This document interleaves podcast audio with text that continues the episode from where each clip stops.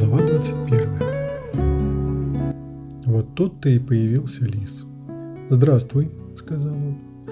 «Здравствуй», — вежливо ответил маленький принц и оглянулся, но никого не увидел. «Я здесь!» — послышался голос. «Под яблоней!» «Кто ты?» — спросил маленький принц.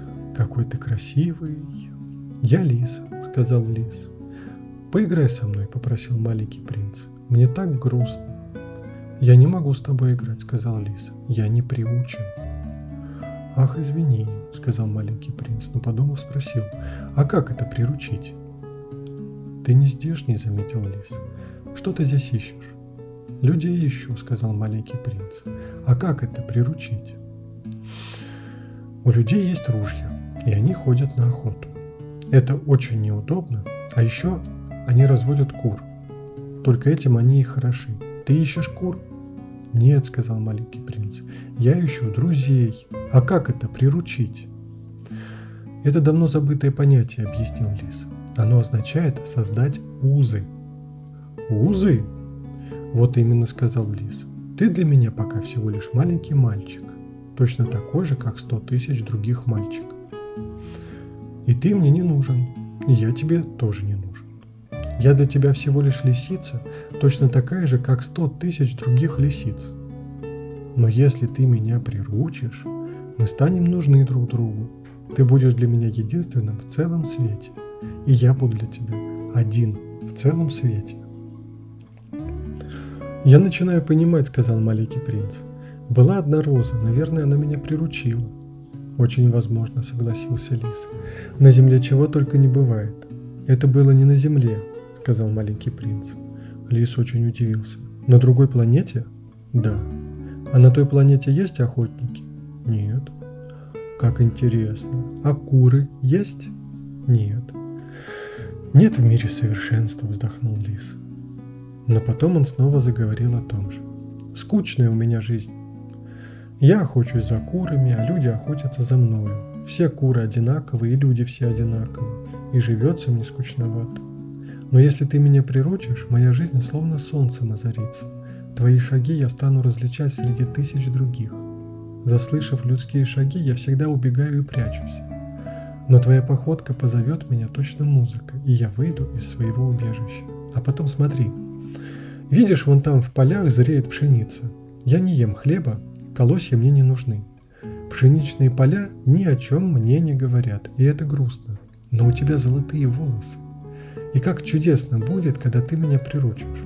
Золотая пшеница станет напоминать мне тебя, и я полюблю шелест колосьев на ветру. Лис замолчал и долго смотрел на маленького принца. Потом сказал, «Пожалуйста, приручи меня». «Я бы рад», — отвечал маленький принц, «но у меня так мало времени, мне еще надо найти друзей и узнать разные вещи». «Узнать можно только те вещи, которые приручишь», — сказал лис.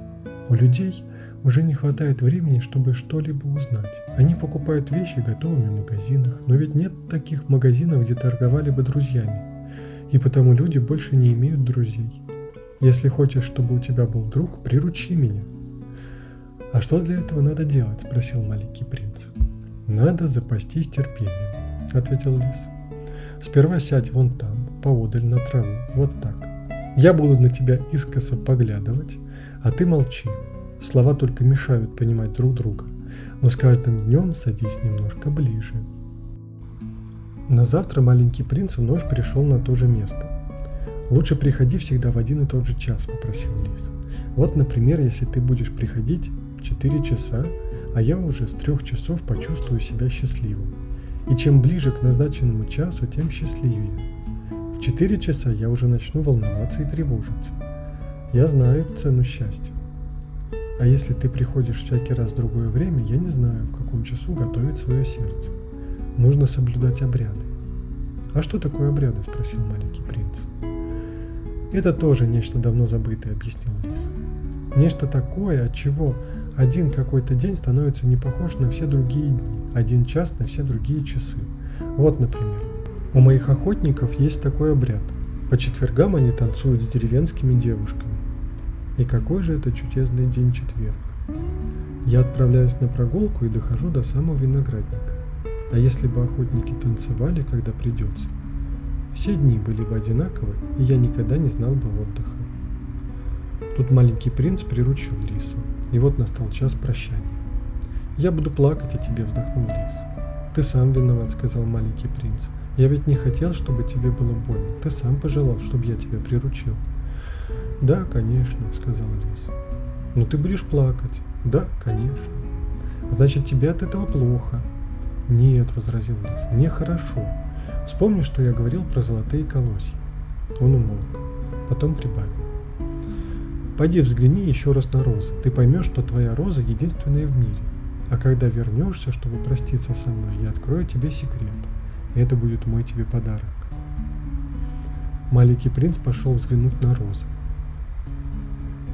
«Вы ничуть не похожи на мою розу», — сказал он. «Вы еще ничто. Никто вас не приручил, и вы никого не приручили. Таким был прежде мой лис. Он ничем не отличался от ста тысяч других лисиц. Но я с ним подружился, и теперь он единственный в целом свете. Розы очень смутились. «Вы красивые, но пустые», — продолжал маленький принц. «Ради вас не захочется умереть. Конечно, случайный прохожий, поглядев на мою розу, скажет, что она точно такая же, как вы. Но мне она одна дороже вас всех. Ведь это ее, а не вас я поливал каждый день. Ее, а не вас накрывал стеклянным колпаком. Ее загораживал ширмой, оберегая от ветра. Для нее убивал гусениц, только двух или трех оставил, чтобы вывелись бабочки. Я слушал, как она жаловалась и как хвастала. Я прислушивался к ней, даже когда она умолкала. Она моя. И маленький принц возвратился к лису. «Прощай», — сказал он. «Прощай», — сказал лис. «Вот мой секрет. Он очень прост. Зорко одно лишь сердце. Самого главного глазами не увидишь. Самого главного глазами не увидишь, повторил маленький принц, чтобы лучше запомнить. Твоя роза так дорога тебе, потому что ты отдавал ей всю душу. Потому что я отдавал ей всю душу, повторил маленький принц, чтобы лучше запомнить.